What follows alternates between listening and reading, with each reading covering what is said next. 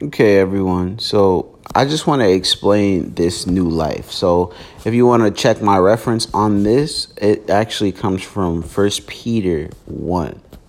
So it says, What a God we have, and how fortunate are we have to have met him.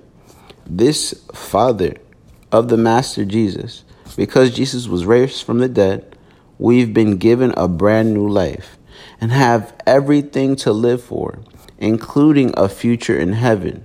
And the future starts now. I just want to stop there real quick. The thing is, you can build up your future right now. The future that you want to see can come to this earth right now. And I talked a little bit about this in the jungle, but it's that same philosophy. You know, we don't have to go through that jungle right away. We could live before we've gone through the jungle. And of course, if we're living now, it's so much easier to get through that jungle of life. I just want to continue on. It says God is keeping a careful watch over us and the future. The day is coming when you'll have it all life, healed, and whole. The thing is, I just want to let you know today that you can be healed of everything.